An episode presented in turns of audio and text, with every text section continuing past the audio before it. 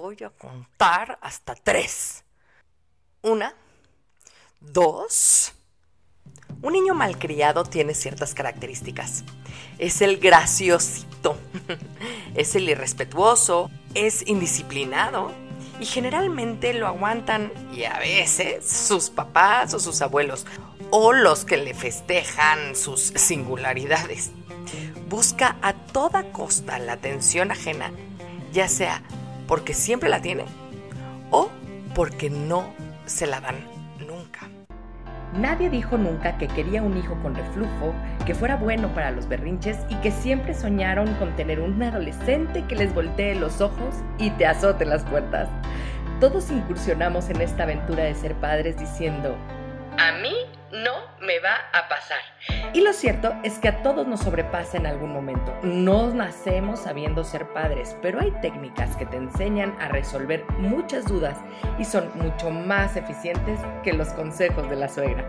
Bienvenidos al podcast de Academia para Padres. Caminaremos en las diferentes etapas del desarrollo primario de estas pequeñas personitas para ayudarte a crear este ambiente libre de caos y con estructura y hacer que las cosas pasen.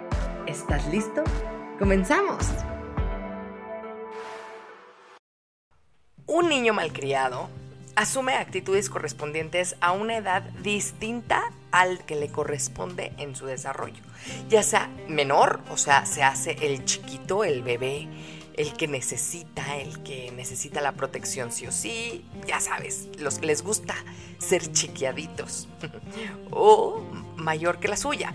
Los que quieren eh, generalmente que no se metan con él, son sumamente independientes, no aceptan un no por respuesta. Generalmente este tipo de niños interrumpe las pláticas ajenas porque considera que es obligación de los demás ponerle atención y que lo que él tiene para decir es mucho más importante porque él mismo es mucho más importante. Si de por sí los niños son egocentrados, ¿eso qué quiere decir esos egocentrados? Quiere decir que solamente ven por ellos mismos, porque pues, evidentemente solo existen ellos. Los niños malcriados lo son más todavía. Se niegan a los reglamentos sociales, por ejemplo, escolares y de convivencia familiar. Esto obviamente lo logran gracias a los berrinches, son muy muy berrinchudos, tienen una característica de venganza o de represalia a los adultos, seguida de un no me fijé. ¿Cuáles son los problemas que tienen estos niños en casa? Generalmente son niños que realmente desquician a los padres y termina todo, toda la escena a gritos y a golpes. Por parte de los adultos hay muchas incongruencias, porque la verdad es que se ríen y festejan las fechorías de los niños, pero al salírseles de control estos niños, los reprimen fuertemente. Provocan un choque de frustración y de minusvalía infantil, la verdad. Porque primero les dicen que sí y está muy chistosito y ay, qué curioso, qué niño tan latosito, ay, jajajaja, jojo. Y a la mera hora, ya que de verdad el niño pasa todos los límites pasables, termina siendo un no a gritos, a golpes, a insultos y es verdaderamente terrible. Como la situación se le salió de las manos, los papás llegan a ser muy ofensivos, pues ya comienzan con insultos en reacción a su comportamiento y empiezan a decirles, niño grosero, ni quien te aguante, eres insoportable. Y lo peor, hay padres que les hacen en la ley del hielo, o sea, que los ignoran constantemente, que ni siquiera los les hacen caso, torturan a estos niños porque existen estas etiquetas, estas etiquetas que ya le pusieron al niño en su casa como niño malcriado, etcétera, se las lleva a todos lados y se los lleva sobre todo a la escuela, en las partes sociales, en donde tiene una responsabilidad, en donde tiene que seguir ciertas reglas de vida para poder ser parte de ella, aprender todas estas reglas sociales. Y es que esta etiqueta en donde eres un latoso, no sirves para nada, etc., ¿tienen ellos esta responsabilidad de cumplir con esa etiqueta? sí, señoras y señores, me comporto como tal, no puedo decepcionar a mis padres a mis maestros, a mis amigos, si soy el latoso, no hay manera de que yo deje de ser un latoso. ¿Por qué lo haría? Por supuesto que existen otros motivos, ¿no? Eh, es una característica de un hijo único, por ejemplo. Los hijos únicos con frecuencia son sobreprotegidos y sobrevalorados. Generalmente los papás le dan demasiada, mucho más importancia por ser único, porque se aburre o porque no tiene con quién jugar. Y entonces entran aquí en los complejos de Caín, los de Edipo y los de Electra. El complejo de Caín habla de la envidia, el resentimiento y la aversión a los hermanos, por ejemplo. Y esto no es nada más, eh, bueno, estamos hablando de hijos únicos, pero esto es importante porque en el momento en que un hijo único tiene como visita al primo, al amigo, empieza a tener estas, estos celos, su necesidad de ser visto, de que no le quiten el lugar, se ve afectado, se ve en peligro y él, por supuesto, que lo va a defender. Y la definición del complejo de Edipo o de Electra son las preferencias del progenitor del sexo opuesto a la del niño, ¿ok? Entonces te enamoras de tu papá o tu mamá si eres hombre o mujer, bueno, si eres niño o niña, y tienes estas preferencias, pero puede ser tan cruel de que de verdad puedes llegar a conflictuar la relación de tus padres para tú ser el centro de atención. Estos complejos son muy comunes y son muy fáciles de adquirir. Es también cuando se despierta la sexualidad de un ser humano. Exactamente. Se despierta la sexualidad de un ser humano entre los dos años y medio y los cuatro. Imagínense y por eso tenemos esta necesidad de sentirnos vistos, apapachados por el amor de nuestra vida, que generalmente pues es nuestra madre o nuestro padre, ¿no? Y fíjese que también existe la necesidad de complacer a tu hijo. Esta falta de límites de las que hemos hablado en los episodios anteriores nos habla perfectamente de este síntoma, ¿no? por decirlo de alguna manera. Y voy a citar a la autora del libro Niños genios hiperactivos o malcriados de Lindsay Stevenson. Y lo cito tal cual, porque es una historia verdaderamente tan puntual que es una chulada. Espero que la disfruten y les llegue tanto como a mí. Una señora solicitó la presencia del plomero para que reparara una fuga existente en el desagüe del fregadero de su cocina. El plomero se presentó y casi de inmediato encendió un soplete de gasolina al que sobrepuso un cautín de un muy buen tamaño. El ruido del soplete atrajo al niño que empezó a aproximarse y a querer tomarlo. El plomero dijo tímidamente, como un susurro, ¿eh? Señora, el niño se puede quemar. Ay, sí, mijito, es tremendo, ¿verdad?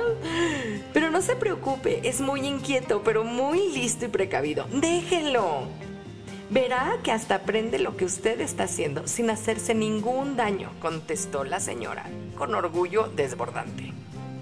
La osadía del niño, alentado por su madre, lo llevó a desprender el cautín del soplete tomándolo por el extremo del mango, con la masa caliente al rojo vivo por el otro. El fontanero gritó, Señora, cuidado, el niño se puede quemar. La señora intervino con voz muy tierna. Mi niño, dame eso. El niño se alejaba y se reía, no te lo voy a dar, no te lo voy a dar. Y la situación, la verdad es que se salió de control.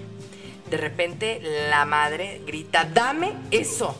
Te puedes quemar. Si no me lo das, te voy a hacer pau pau en la cola y te acuso con tu papá. El niño, escuchando estas palabras, se detuvo completamente estiró la mano y entregó el cautín caliente. Su madre, enojada ya, con esta mirada acusadora, con estos ojos llenos de sangre porque su hijo la retó, toma el cautín del lado caliente. Imagínense, la humareda, el olor a carne quemada y los gritos de la señora por el dolor, pero por supuesto que se desquitó con el niño, porque lo empieza a insultar. Y sumados a las súplicas estridentes del niño, ya no, mamá, perdóname, ya no. Motivaron la intervención salvadora de los vecinos para interrumpir la despiadada tunda que recibió el niño. Inolvidable experiencia para la madre. tuvo que someterse a una cirugía reconstructiva. El plomero y el vecindario, por supuesto que pensaron, madre desnaturalizada. Y sobre todo, imagínate lo que pensó el niño. Pues, ¿qué pasó? Primero me decía que sí, que me acercara, que estuviera con el plomero, que escuchara, que aprendiera, me dejó, la verdad es que hasta parecía que estaba jugando conmigo y de repente me da una paliza que la verdad me sigue doliendo. Si analizamos esta historia, la verdad es que desgraciadamente así pasan los accidentes. Si nosotros vamos a la sala de urgencias de un hospital y vemos por qué se accidentan los niños o por qué tienen eh, quemaduras graves o por qué tienen accidentes graves los niños, por falta de atención de los, de los cuidadores, ¿y qué, en qué momento ustedes creen que podría o tenía que haber separado esta situación? O sea, ¿se podía haber prevenido? Por supuesto que se había podido haber prevenido esta escena. ¿Ustedes qué hubieran hecho? Tal vez le dicen al niño, mi amor, ven, quieres ver con mucho gusto, pero no puedes pasar de esta línea y es más, te voy a abrazar para que no tengas oportunidad de acercarte al peligro. Acordémonos mis tres pilares grandes, ¿no? Eh, salud, seguridad y educación. En la seguridad, por supuesto, le permites que tu hijo se acerque al cautín de un plomero pero también existen las carencias educativas y afectivas. Realmente hay veces que los mismos papás alientan a sus hijos a hacer cosas que son indebidas porque están chistosas, ¿no? O sea, por ejemplo, el abrazar a la tía, darle un beso en la boca a la prima, etcétera, y ay, qué bonito, no sé qué.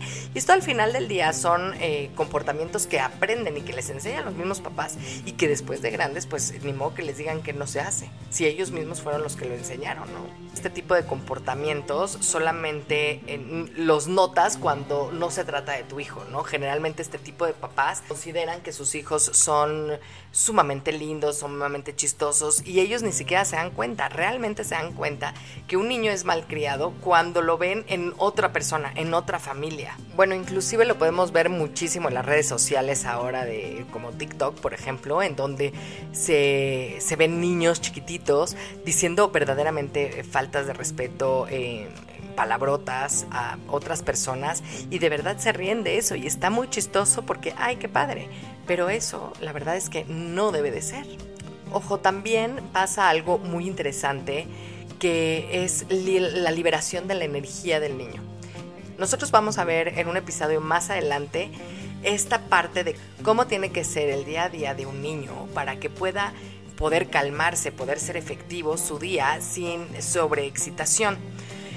La verdad es que luego tenemos a los niños demasiado tranquilos o demasiado con esta actitud de por favor no me molestes, ¿no? Inclusive hay eh, niños que son mal diagnosticados por la necesidad del padre a que se controle el niño. O sea, no pueden, muchos padres no pueden con el rol de ser padres y con esta, pues, esta responsabilidad de ser padres. Lo que hacen es medicarlos para que se calmen. ¿Cuánta pasiflora se vende en México? Por Dios. Es una flor, sí, que calma a los niños, pero ¿a qué coste? No puede ser. Acuérdense, en uno de los episodios primeros hablamos de esta parte de yo quiero que mi hijo se desarrolle o yo quiero tener un hijo para cuando yo quiera, cuando yo quiera tener tiempo, cuando yo quiera pues un cachorrito que llegue y haga lo que yo quiera. O sea, no es un cachorrito, no es un, no es un perrito que le puedes dar instrucciones y que puede ser adiestrado de tal manera para que te complazca a ti. Porque un hijo no se adiestra, se cría. Y la idea entonces, como el, uno de los capítulos anteriores, es darles un espacio para que les ayudes a desarrollarse dentro de ese espacio. Pero ¿qué pasa aquí? O te da flojera poder atender a tu hijo, o no sabes cómo, o de repente dices, pues es que mi hijo me gana. Es tan voluntarioso que no hay manera de que le diga que no porque me pega, me insulta, me hace. Hay que ver perfectamente, hay que ver mucho más a fondo de dónde viene esto. Muy probablemente de los comportamientos aprendidos de nosotros, ¿ok? De las necesidades de ellos que no fueron cubiertas o que no son cubiertas eh, de forma positiva. Hay que ver muchas cosas para arreglar a los niños malcriados. Realmente una, aunque ustedes no lo crean, es la alimentación del niño. Resulta que nuestro intestino es muy chistoso porque ven que son 10 metros de intestino, tienen esta forma visual muy parecida a la del cerebro y está considerado como el segundo cerebro del ser humano. Realmente hay tres órganos sumamente importantes que nos hacen vivir y subsistir como seres humanos, que es el cerebro, el corazón y el intestino.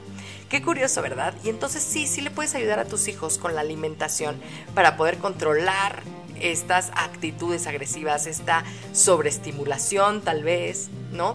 Y entonces tenemos que ver eso, cómo, o sea, o qué eh, alimentos, por ejemplo, podríamos eh, eliminar o disminuir en su consumo, pues obviamente los azúcares.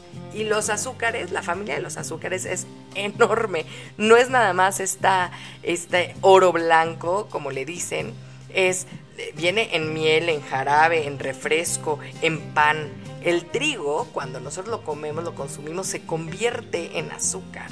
O sea, pasta, arroz, el pan, ¿sí me explico? Inclusive, pues obviamente el pan dulce, los pasteles, los dulces por sí mismos tenemos que poner atención en qué tipo de alimentación le podemos dar a nuestros hijos para poderles disminuir esta necesidad de liberar energía, ¿no? Para poderlos calmar un poquito. hay que revisar, por ejemplo, pues nuestro refrigerador y, nuestro, y nuestra alacena. Podemos también hacernos esta pregunta le damos, le prestamos suficiente atención a nuestro hijo. O sea, si nosotros estamos haciendo especial cuidado para cubrir sus necesidades sin que llame la atención de forma agresiva, hay que ver si nosotros lo tratamos con cariño, con amor, porque evidentemente como nosotros lo tratamos, él va a aprender a tratar a los demás y hasta nosotros mismos. Tal vez los papás no son agresivos con él, pero sí son agresivos con su entorno. Entonces tal vez eh, los papás se llevan muy mal con sus propios padres o con su pareja o con el vecino y con los demás son demasiado agresivos. Todo eso lo aprenden los niños. Acuérdense de la congruencia la congruencia y la responsabilidad de realmente tomar en cuenta y tomar nuestro papel, entrar en nuestro papel de padres. Hay que ver sitios también de su desarrollo, ¿no? Tiene un espacio para que pueda desarrollarse, que pueda pintar, que pueda tocar instrumentos, que pueda jugar con, em, con texturas, con lo que sea, para que se pueda desarrollar. Hay lugares en donde pueda leer, hay lugares en donde pueda expresarse, poder explorar esta parte humana que tenemos todos y estas ganas de aprendizaje. Y es que fíjense que es muy importante entender cuál es el futuro de este tipo de niños mal encausados, la verdad, porque los niños crecen y crecen con ciertos patrones, con ciertos aprendizajes, con ciertos modelajes, ¿ok?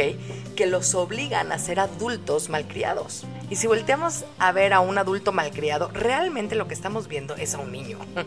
es un niño, es un niño berrinchudo, un niño que quiere llamar la atención, un niño que no soporta, por ejemplo, comer fuera de su casa y quiere que su esposa le haga la comida como él le gusta porque él no come otra sopa que no sea la de ella, ¿no? ¿Cuántos matrimonios hay en los que los esposos dicen, pues es que tú no cocinas como mi mamá? Oye, pues sí, está padrísimo, está bien el gusto, está padre, ¿no? Pero hay que tener esta evolución y el problema es ese, que se convierten en humanos que no pueden evolucionar. Son niños autovalorados en exceso sufren tremendamente las consecuencias del fracaso, porque cuando salen un, un, hijo que es sobreprotegido y etcétera, y sobrevaluado, cuando sale de su casa a su primer trabajo, por ejemplo, pues se voltea y dice, oye, pues esto no es como lo dijeron, yo no soy el niño más lindo. Por eso es tan importante cuando los hijos les enseñan un dibujo, digan, eres el mejor pintor del mundo, mira que qué bárbaro, eres el artista, etcétera. O sea, está bien decirle que su pintura es hermosa, que lo hizo bastante bien, que te gusta y estás agradecida por tenerlo, pero no puedes sobrevalorar al infante, porque cuando salga y le digan, pues es que tu pintura, la verdad es que no me sirve, porque créanlo o no, no, es, no estoy siendo cruel con los niños, ¿eh? estoy siendo realista en la vida laboral. Cuando uno llega y le dice al jefe, ay, mire qué bonito dibujo, y le dice, pues esto no me sirve, pregúntenle a los diseñadores. Eso está dificilísimo. Entonces es sumamente peligroso sobrevalorar a las personas. Sí es cierto, la verdad es que todos malcriamos un poco a nuestros hijos, o sea, no podemos ser todos perfectos, por supuesto que no. Sí lo que es importante es mantenernos dentro de un límite y por eso hablaba yo de los límites en, en, uno de los capítulos anteriores, para poder explicar realmente de dónde a dónde está permitido. O sea, por supuesto que le puedes dar a tu hijo los besos que quieras, le puedes hacer la sopa que quieras. Es más, yo les voy a confesar una cosa, a mí a mí, Emily, me encanta decirle que le amo a mi familia por medio de la comida. O sea, cuando yo me pongo a cocinar es porque dicen, bueno, mi mamá va a cocinar espectacular, me va a consentir porque va a ser hasta postre, va a ser una comida gourmet, eh, bueno, o sea, y la verdad es que pongo mucha atención. ¿Por qué? Porque es una manera para mí de decirle a mi familia que los quiero. No quiere decir entonces que no puedes eh, apapacharlos, consentirlos de alguna manera. Lo que no se vale es ya sea sobreprotegerlos o abandonarlos. Hay papás que de verdad se pasan. Hay papás que ni siquiera les hablan. Le hacen la ley del hielo a sus hijos de tres años, dos años. Dicen, no, no estoy de acuerdo. Pues es que tú no me dejaste dormir. Hay papás que golpean a sus hijos por no haberlos dejado dormir en la noche. Uno de los casos que he tenido es la historia de un papá que se levantaba a las 2 de la mañana a revisar que la cama de su hijo estuviera seca, para que si estuviera mojada por que se hizo el infante pipí, lo pudiera despertar a golpes para hacerlo cambiar las sábanas, las colchas, el edredón, ponerlo a lavar a esa hora. Y todo eso a gritos y golpes, solamente para que aprendiera el niño. ¿Ustedes se dan cuenta? Si yo les contara hoy cómo está ese niño que es un adulto hoy, de verdad eh, no le sorprendería que odiara a su papá, ¿verdad? Pero sí, sí pasa. Si nosotros tenemos una pareja así, podemos decirle, óyeme, así no, hasta aquí no. Yo no te permito más que de aquí a acá. Y por eso son tan importantes los límites, las líneas claras de educación en una familia. No podemos jugar con este tipo de sentimientos. Ay, perdónenme, pero también me da mucho coraje. Pero vamos a ver, ¿de dónde sale este? Voy a contar hasta tres entonces. Los que tenemos que contar hasta tres somos nosotros para poder respirar antes de actuar. Poder entender cuáles son nuestros tres pilares que son salud, seguridad y educación antes que cualquier cosa. Y entonces este conteo debe de ser voy a contar hasta tres respirando. Uno, dos, tres. Y tomemos la mejor decisión. Muchas gracias por comenzar con tu camino al cambio. No dejes de compartir este canal para ayudar a los demás en su educación parental y su sanación propia. Me puedes encontrar en Facebook, Instagram y YouTube como emilyc.daumas y Academia para Padres. Únete a la comunidad para estar más cerca y poder complementar tu camino al orden y la estructura. Hasta la próxima.